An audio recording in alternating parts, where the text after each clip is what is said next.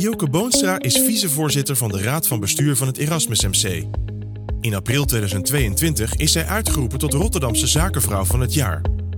Binnen het Erasmus MC is zij onder andere verantwoordelijk voor human resources, kwaliteit en veiligheid, duurzaamheid en regionale samenwerking. Vandaag spreken Joke en Richard Goldstein, voorzitter van de publieke sector van PwC, elkaar tijdens een wandeling langs verschillende duurzaamheidsinitiatieven in en rond het Erasmus MC en bespreken zij de uitdagingen van het verankeren van duurzaamheid in de zorg.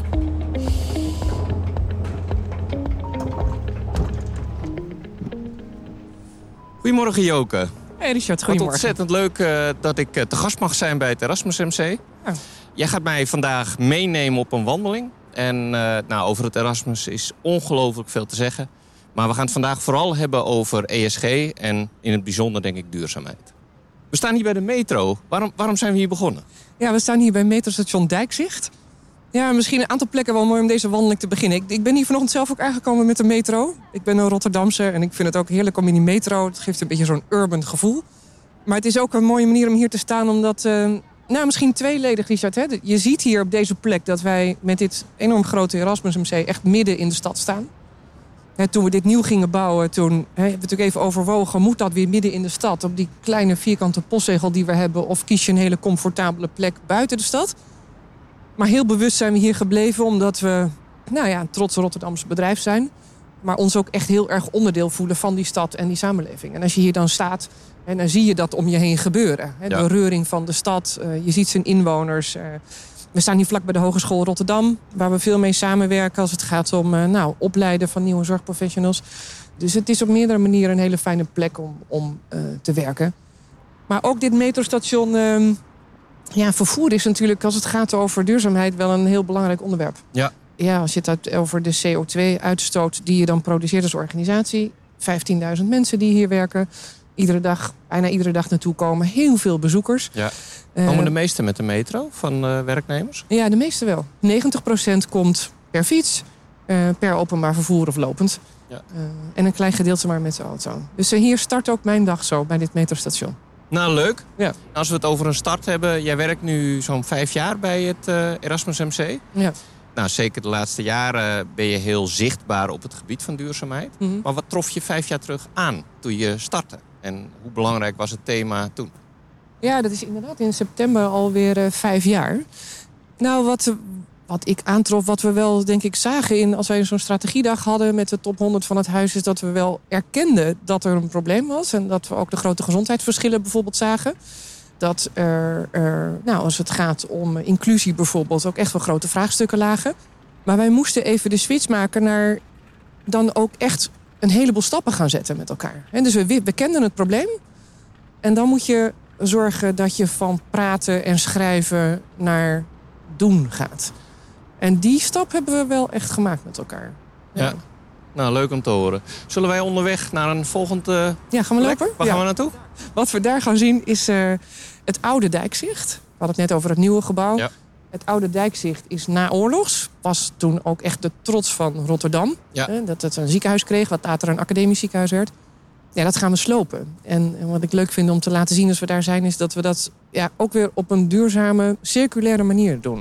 Laten we op pad.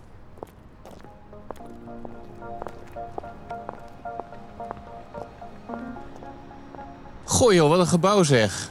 Ja, groot hè? Ja, vertel eens. Waar staan we naar te kijken? Ja, we kijken naar het oude Dijkzicht. Het Dijkzichtziekenhuis, zoals dat in de jaren 60 is gebouwd en ook in gebruik genomen.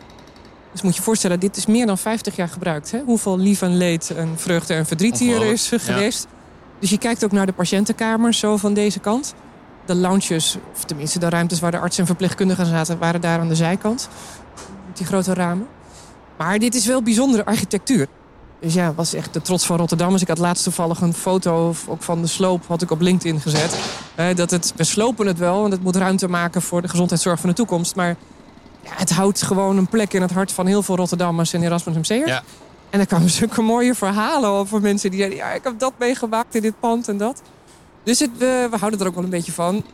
Jullie gaan het duurzaam slopen of circulair slopen, ja, wat circulair had ik begrepen? Ja. Wat betekent dat eigenlijk? Nou, daar hebben we goede afspraken over gemaakt. Het was voor ons heel belangrijk dat als je dat dan doet... gewoon wil kijken of je al die materialen weer opnieuw kunt gebruiken. Dus de wastafels, de dispensers voor de zeep, de kamerschermen, de deuren. Alles wordt hier bijna opnieuw gebruikt. En ook de materialen die eruit komen? Dus ja, heel steen veel. Of... Ja, ik weet het niet precies ten opzichte van ieder onderdeel hoor, maar wel zoveel mogelijk gaan we hergebruiken. En dat wordt ook aangeboden op websites voor bouwers, et cetera. En dat vindt echt enorm veel aftrek. Dus we horen daar ook hele mooie verhalen over wat mensen doen met oude deuren van het Dijkzicht. Maar dat betekent dus wel dat het veel langzamer gesloopt wordt dan wanneer je er normaal een kogel doorheen zou halen. En je ziet het daar ook, hè? Dus die ramen daarboven die zitten er allemaal nog in. En daar beneden is het al helemaal opengewerkt. Ja. Dus het kost meer tijd dan dat je anders zou doen. Maar... Meer tijd, dat voelt ook als meer geld. Hoe maak je dat soort beslissingen bestuurlijk? Want afwegen om nieuwe investeringen te doen... nou ja, daar is kosten natuurlijk een heel belangrijk onderdeel van. Ja. Hoe zorg je ervoor dat dit soort uitgangspunten een plek krijgen in die besluitvorming? Ja. En hoe weeg je of het nog waard is? Ja, weet je, het is voor ons bijna vanzelfsprekend... dat we kijken naar circulair en duurzaam... Het is ook niet zo dat we dan twee casus naast elkaar leggen... om te kijken wat zou het meer kosten als het duurzaam is. Het is eigenlijk altijd een uitgangspunt. Dus ik zeg ook wel eens tegen onze directeuren... je kan een business case indienen. En dan kan er aan de batenkant kunnen de euro staan. Dan kan kwaliteit staan. Of er kan duurzaamheid staan. En ja, dat kost soms wat. Maar ik denk als je dat zo 0,1 versus elkaar blijft afwegen... daar word je niet heel gelukkig van. Krijg je daar iedereen in mee? Want ik kan me voorstellen dat de mensen die er werken of zo... die denken, misschien zoveel mogelijk geld vrijhouden... voor onderwijs, onderzoek en de zorg. Krijg je iedereen erin mee in dat soort afwegingen? Dat circulair... Ja, het grappige is, Richard, dat ik het bijna niet eens meer hoef te zeggen. Hè? Dus het is, ja. Ik word er ook vaak door verrast. Hè? Dus we waren laatst bezig met de inrichting van een ander deel van dit huis... wat we gaan renoveren, het onderwijscentrum... Dan hadden we binnen huis architecten die daar een plan voor aan het maken waren. En ik merkte aan mezelf dat ik echt heel erg eager was om dan de vraag te stellen... en hoe circulair is dit allemaal? En ze keken me aan, volstrekt. Het was al zo vanzelfsprekend. En dat is denk ik wel wat we hier bereikt hebben... maar ook wel veel organisaties waar we mee samenwerken. Ja, het is bijna al essentieel onderdeel van het denken en het handelen. Dus, ja. En natuurlijk moet je er naar vragen. Moet je het agenderen, moet je laten zien dat je het belangrijk vindt... dat je het omarmt. Maar ik ben eerder verrast over hoe vanzelfsprekend dat al is voor heel veel mensen. In plaats van andersom. Nou, dat is heel goed om te horen. Ja. Zullen we naar de volgende plek? Ja, gaan we doen.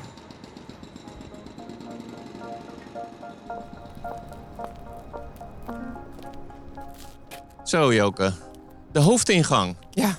Ja, dat is nogal in het nieuws geweest afgelopen jaar. Afgelopen 2 jaar moet ik helaas alweer zeggen. Het is ook wel een imposante gevel zo, hè? Ja, enorm. Groot. Aan het begin zei ik al, je bent 5 jaar geleden hier gekomen. Je vertelde wat over wat je aantrof. Misschien is het leuk om te horen wat voor soort initiatief je daarna hebt ontplooid... om dat duurzaamheid of andere aspecten van ESG meer op de kaart te krijgen. Ja. En is dat gelukt? En waarom is dat gelukt?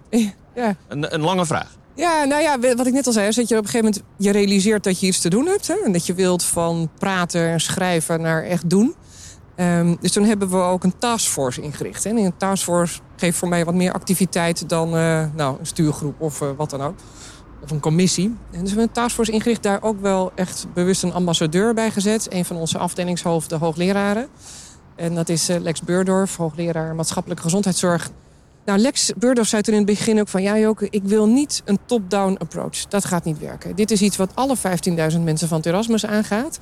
Dus die moeten we ook in beweging zetten. En dan gaat het echt om hele kleine dingen. En dat heeft hij me zo ook ingeprent. Er zijn heel veel kleine stapjes van 15.000 mensen... maken uiteindelijk een hele grote giant leap. Ja, klinkt wel mooi. Het klinkt mooi, maar dan moet je het ook gaan doen. Ja. Ja. Dus de kunst is dan om die intrinsieke motivatie die er wel is bij professionals... iedereen die zich realiseert dat die iets te doen hebben... niet alleen voor het milieu, maar ook voor de samenleving... voor de gezondheidszorg, omdat de effecten van milieu... ook terug te zien zijn in gezondheid... om die aan te wakkeren en te laten zien. Dus zij hebben, we waren echt wel een teamtje met z'n drieën... heel goed nagedacht op welke manieren laat je zien... dat dit belangrijk is voor het Erasmus MC... agenderen, hele weken van de duurzaamheid organiseren... langsgaan bij afdelingshoofden, langsgaan bij studenten... en steeds op ieder vlak laten zien dat wij hier iets mee wilden. En faciliteren van zogenaamde green teams. Er waren een paar afdelingen die daarmee begonnen. Nou, je hebt misschien wel eens gezien het Green Team van de IC. Ontzettend actief. Nicole Hunveld die eraan trekt. Nou, ik zag een van jullie filmpjes en daar zag ik hoeveel afval er van de IC afkomt. Ja. Van één operatie, dacht ik. Ja. Zo'n heel bed vol. Ja, 1 dag op de IC, wat dat dan aan afval oplevert. Nou, dan ontstaat dat besef daar op die afdeling. En dan is het aan Lex om er ook voor te zorgen dat ze dat vooral stimuleren. En laten zien wat we daarmee doen. Het is heel bijzonder hoor, dat afval. Als je kijkt naar onze totale CO2-uitstoten, 85.000 ton op jaarbasis. 40% daarvan is energie. Nou, dat is natuurlijk op zich wel ingewikkeld als je nog niet op groene energie over kan. Maar dat gaan we binnenkort doen. Maar dan daarna de grootste hap uit die CO2's, dat is afval. Nou, als je dan ziet wat er gebeurt op de IC en hoeveel dat is. Ja, dat is echt... Helpt ook wel trouwens om het visueel te maken. Hè? Ja. Jij herinnert je ook dit voorbeeld, absoluut, omdat je het plaatje voor je ziet. Je ziet dat IC-bed met al dat afval erop. Nou, toen hebben we gezegd, dat was een idee van Nicole... dan moeten we ook eens heel goed gaan kijken wat dat afval dan precies is. Dus zij heeft een hele uitgebreide materiaalstroomanalyse gedaan. Wat komt er aan producten binnen op de IC en wat gaat er aan afval weer uit? Nou, dan blijken dat heel veel spullen te zijn met soms wel 14 soorten plastic in één product. Als je weet dat dat zo is... En dan kun je vervolgens, en dat doet zij ook, met die fabrikant gaan praten. Zorg nou dat je het van één soort plastic maakt, dan kunnen we het beter circulair maken. En een ander heel mooi voorbeeld ook. Wat er heel veel werd weggegooid was handschoenen. Ja. Ik geloof 108 handschoenen per patiënt per IC-dag.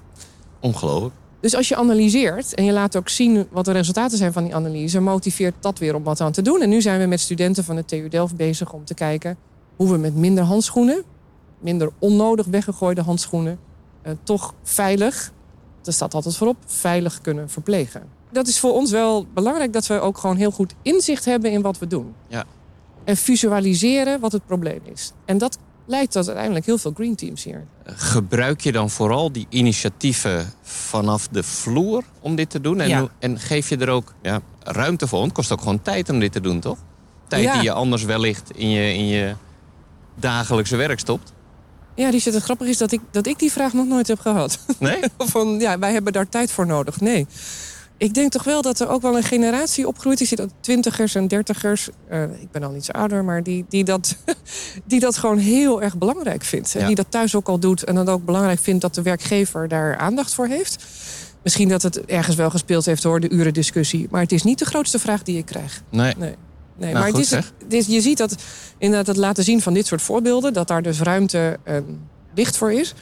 dat leidt tot heel veel green teams. Dus veel verschillende... Ik heb nu het groene bevalling hebben we... en het groene lab en de groene OK. Dus het zijn paddenstoelen die allemaal uit de grond springen. Ja. Nou, leuk. Volgens mij gaan we naar iets anders groens. We gaan naar iets anders groens, ja. Kom, waar gaan we naartoe?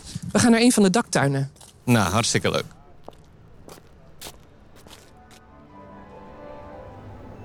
Naar boven, 8e verdieping. Jeetje, oké. Wat een oase hier. Ja, mooi hè? Ja, het wordt ook steeds groener ieder jaar. Waar zijn we nu? Ja, we zijn nu op een van de 2 daktuinen die we hebben. Dit is de grootste. Daar verderop zie je ook nog eentje. Het is gewoon een hele mooie tuin op hoogte. He, waar we zeiden, een plek waar je... Als je in staat bent als patiënt hier even naartoe kan als bezoeker... maar ook voor medewerkers. Dus straks met lunchtijd zie je hier heel veel mensen zitten. Het is nu mooi zonnig weer. Dus iedereen kan hier even lekker buiten verblijven. Ja, schitterend. Maar het is een hele mooie manier om zoiets te doen... ook aan de biodiversiteit. Ja. Hè? Dat is... Want hoe past dat in je duurzaamheidsinitiatieven? Hè? Het is een prachtige plek. Het is mooi groen, zo op hoogte. Ja.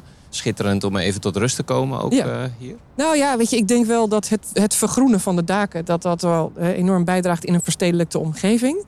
En je ziet hier tegenover ook die hogeschool, hè, die hebben sedumdaken. Nou, daar zie je het Sophia Kinderziekenhuis. Er liggen ook al sedumdaken bovenop. Maar dit is wel weer een extra... sedum mooi... is ook groene daken. Ja. Dit is wel ook een mooie nieuwe manier om dat te doen, denk ik. En daarmee willen we ook iets bijdragen aan de vergroening van de stad... maar ook aan de biodiversiteit... We hebben op het dak van het Sophia, daar hebben we een aantal bijenkasten staan. Die bijen die zoeken natuurlijk ook naar groen en bloemetjes, et cetera, in de omgeving. En tegelijkertijd, wat er ook gebeurt, is ontzettend leuk. Dus je hebt dus nu groen, bomen, planten op hoogte.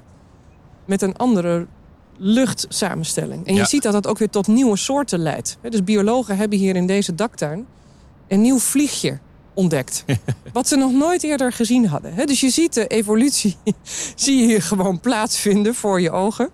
Maar dat, ja, het is maar heel klein, maar het zijn wel mooie voorbeelden. Ja, toch aardig om even de andere letters van de ESG ook even te raken. Social en governance. Ja. Misschien heb je dit soort initiatieven die je op duurzaamheid bent gestart... ook op de S, de meer sociale kant, diversiteit, inclusie, et cetera. Ja. Ja, voor ons is die sociale kant heel belangrijk. En diezelfde Lex Burdorf die ik net al noemde, die zegt ook wel eens... je collega's zijn eigenlijk je belangrijkste psycholoog. Dus als je onderzoek doet naar mensen zonder werk... een deel daarvan gaat werken en een deel niet... en dan zie je dat de mensen die weer aan het werk gaan... gezonder zijn en minder zorgconsumptie hebben. En zich echt mentaal ook beter voelen. Dus werk is belangrijk voor mensen, voor de gezondheid. Nou, als je dan als UMC de grootste werkgever bent in deze regio... dan vind ik ook dat je de verplichting hebt om te kijken... hoe kun je ook banen maken voor mensen die wellicht een grotere afstand hebben tot de arbeidsmarkt. Dus ja, dit is een hele grote organisatie met topvirologen. Maar ja, hier werken ook mensen die soms hier nog Nederlands moeten leren... of voor het eerst van hun leven hier een diploma halen. En ja, dat doen we wel heel bewust, ja. Hoe is dat ten aanzien van de traditionele diversiteitsdiscussie, maar man-vrouw? Ja, er werken hier dan vooral vrouwen. Dus ik zeg ook wel eens, als het gaat over diversiteit... dan moeten we het natuurlijk hebben over meer vrouwelijke hoogleraren. Ja. Van de directeuren is al wel de helft vrouwen hier.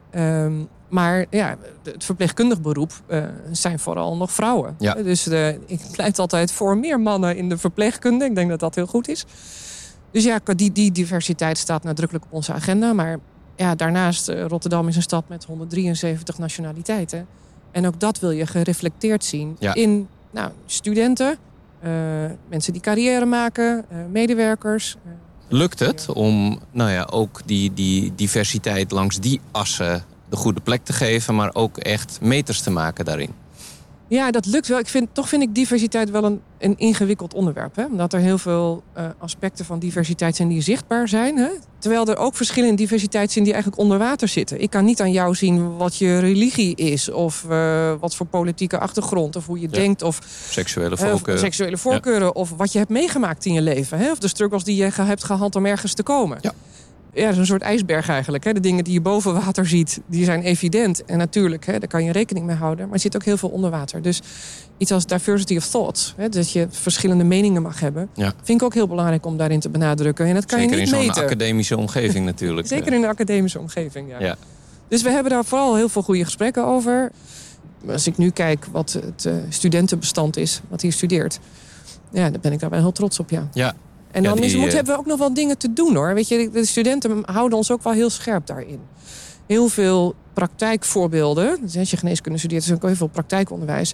Dus dan moet je er ook voor zorgen dat in je onderwijs... dat je ook in de praktijkvoorbeelden al diversiteit aanbrengt. En rolmodellen laten zien. Ja. We gaan straks hebben over het governance deel, over... meten, verantwoorden, verankeren in plannen.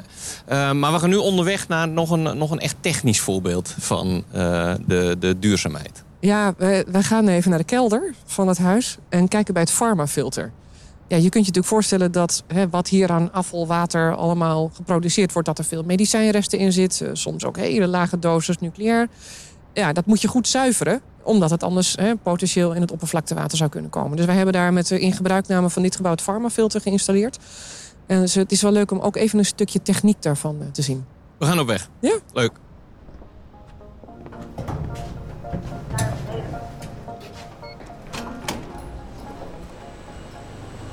Onder de grond zitten we inmiddels. Ja. In een ongelooflijk indrukwekkende...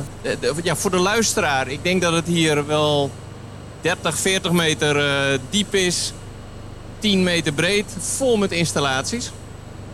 Joke, waar staan we? Ja, we staan nu echt in de kelder van het Erasmus MC. Ja, en dit is het farmafilter. Het is dus, dat klinkt relatief onschuldig, maar het is dus een massief grote installatie. We hebben daar een heleboel technici voor werken die daar dagelijks mee bezig zijn. Het is wel leuk om even te horen wat zij daarover te vertellen hebben. Ja, absoluut. Ja, we worden begeleid. Waar is het farmafilter voor bedoeld? voor het ziekenhuis. Er werd heel veel afval vervoerd met containers vanuit het ziekenhuis boven. We hebben tonto's boven op de afdelingen staan, 92 stuks door het hele ziekenhuis heen. Die vermalen eigenlijk vast afval. Dat wordt via een eigen rioolsysteem, wordt dat hier naar beneden naar de kelder vervoerd.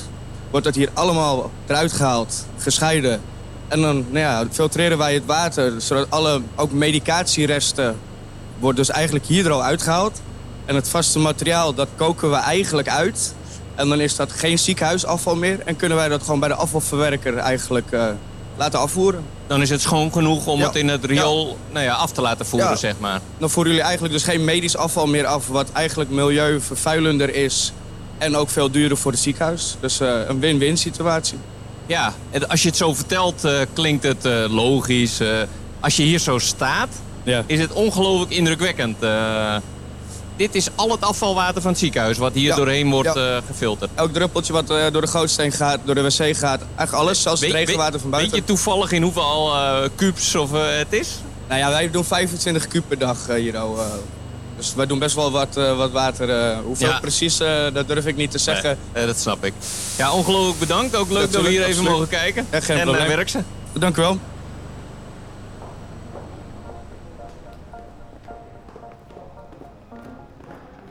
Nou, wat een rust zeg. Vanaf de filter hier naar de rust van een binnentuin.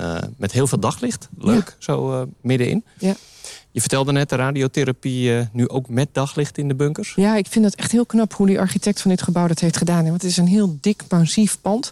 En deze binnentuin komt toch door, daarboven dat open dak. Of met glas, komt heel veel licht naar binnen. En dan schijnt helemaal tot in de kelder. De radiotherapiebunkers zijn altijd de laatste verdieping in een ziekenhuis. Vanwege het gewicht. En dat was vroeger een heel donker gebeuren. En ik vind het heel knap dat er toch nu zo ook daglicht is voor mensen die hier zitten te wachten op hun bestraling. Absoluut zeg. Dus dat hebben ze knap gedaan. Mooie plek. Ja. Nou, dat laatste stuk van onze wandeling en ons gesprek, Joke. We hebben het gehad over duurzaamheid. We hebben het gehad over de S, de social kant. Ja, de governance kant. En hoe borg je dat, dat je ook kan uitleggen wat je precies doet. We hebben wel eens eerder een gesprek gehad over, ik heb veel liever heel veel initiatieven en dat je draagvlak hebt, dan dat ik begin met allerlei meetsystemen, et cetera. Ja. Tegelijk denk ik dat zowel in jullie strategisch plan als in de wijze waarop je de wereld wil laten zien en ook accountable wil zijn, is het wel nodig. Ja, ik trek voor dit onderwerp altijd de parallel met hoe wij naar kwaliteit en veiligheid keken. En wat we ook daar vanuit het Erasmus MC een paar jaar geleden hebben gedaan. Die discussie ken je misschien nog wel. Hè? Dus je werd als zorgprofessional bijna overvoerd door alle kwaliteitsregistraties. Hè? Ja. De lijstjes en de vinkjes en de strikjes en ga zo maar door. Dus zorgprofessionals en organisaties waren eigenlijk meer bezig met administreren van wat ze deden, dan echt daadwerkelijk werken aan de kwaliteit van zorg. En daar hebben we gewoon tegen geageerd. En dat vind ik ook echt principieel onjuist. We vinden het, goed begrijp hoor, ik vind het volstrekt normaal dat we verantwoording afleggen. Dus ja, wij zijn transparant over de kwaliteit die we bieden. Dat moet ook. We geven hier heel veel publiek geld uit. Dus daar leg je verantwoording over af. Maar ik vind dat je, als het dan gaat om die kwaliteit en veiligheid, wel steeds de balans moet zoeken tussen hoeveel kost het de organisatie om te administreren en vast te leggen. Plus, wat doe je aan het werkelijke onderwerp? En eigenlijk zie ik datzelfde nu een beetje gebeuren met duurzaamheid. We vinden het allemaal zo belangrijk dat er heel veel instanties zijn, ook controlerende instanties, die allemaal graag willen zien dat wij daar hard aan werken. Ja. En dan geldt voor mij hetzelfde. Hè? Dus ja, ik vind het volstrekt normaal dat we verantwoording afleggen. Maar ik besteed al die tijd van die mensen hier in huis liever aan daadwerkelijke verandering teweegbrengen, in plaats van administreren, vastleggen, rapporten schrijven, et cetera, et cetera. Ja. Dus ja, we hebben een redelijk omvangrijk duurzaamheidsverslag. We gaan wel kijken hoe we dat volgend jaar nog meer integreren in ons reguliere jaarverslag. Maar het mag van mij betreft echt nog wel het helft van het aantal pagina's. Ja, nou zie je dat vanuit de EU een nieuwe regelgeving komt op ESG of de CSRD. Gedachte erachter is dat door standaarden te zetten, dat het en vergelijkbaar wordt, dat het stimulerend wordt, et cetera. Ja. Ja. Nou, hoe breng je die werelden toch dichter bij elkaar? Ja, kijk, als dat de norm wordt, dan gaan we daar natuurlijk aan voldoen. Maar wat ik dan hoop is dat er organisaties zijn die intrinsieke motivatie al hebben en die stimulans misschien wel helemaal niet meer nodig hebben. Dat die ook relatief eenvoudig kunnen laten zien dat ze eraan voldoen. Ja. En als er bedrijven zijn die er nog helemaal niet mee bezig zijn, dan is zo'n stimulans, zo'n externe druk waarschijnlijk nodig. Ja. Dus ik hoop dat we die discussie kunnen voeren. Is er externe druk nodig bij dit bedrijf? Of doen ze het al zelf? Nou, prachtig als ze het al zelf doen. Zorg dan voor zo'n minimale effort nog in verslaglegging. Ja. En dat laatste stuk, ik zag dat het Erasmus zich ook committeert aan bepaalde akkoorden. Hè? Ja. Dat zul je moeten aantonen op een of andere manier. Hoe krijg je dat voor elkaar? Want daar waar financiële verslaggeving heel diep in de haarvaten zit, omdat dat al heel lang speelt, is dat bij duurzaamheidsverslaggeving helemaal niet. Hè? Nee. Dan moet je uit allerlei bronnen halen. Hoe gaat dat de komende tijd vervolgen? Ja, dat is echt nog wel dat is echt wel een flinke klus. Onze programmamanager stopt er iedere keer heel veel tijd in. Maar ja, we moeten toe naar vereenvoudiging daarvan. Ja. Ja, dat zullen we echt simpeler moeten doen met elkaar. Simpel en vooral het echt doen. Doeltreffend. En gewoon echt het werk doen. Hè? Dus de focus op duurzamer worden in plaats van te veel focus op de verslaglegging. Ja. Ja, Joke, we gaan afronden. Ja. Ik vond het ongelooflijk leuk door dit prachtige ziekenhuis en om dit prachtige ziekenhuis heen te lopen. En ook tot in de kelder te zien wat er allemaal gebeurt. Het is maar één aspect natuurlijk van het ziekenhuis, maar wel eentje die dieper en dieper in de haarvaten zit. Zeker. Dus mag ik je ontzettend bedanken voor deze wandeling. Heel graag gedaan, Richard. Fijn dat je er was. We spreken elkaar heel snel. Dankjewel. Zeker. Dank. Dankjewel voor het luisteren. Heb je vragen naar aanleiding van deze podcast of wil je reageren? Dat kan. Stuur ons een e-mail op podcast@nl.pwc.com. Wil je geen enkele aflevering uit deze serie missen? Volg dan onze podcast in jouw favoriete podcast-app. Voor nu, dank voor het luisteren en tot een volgende keer.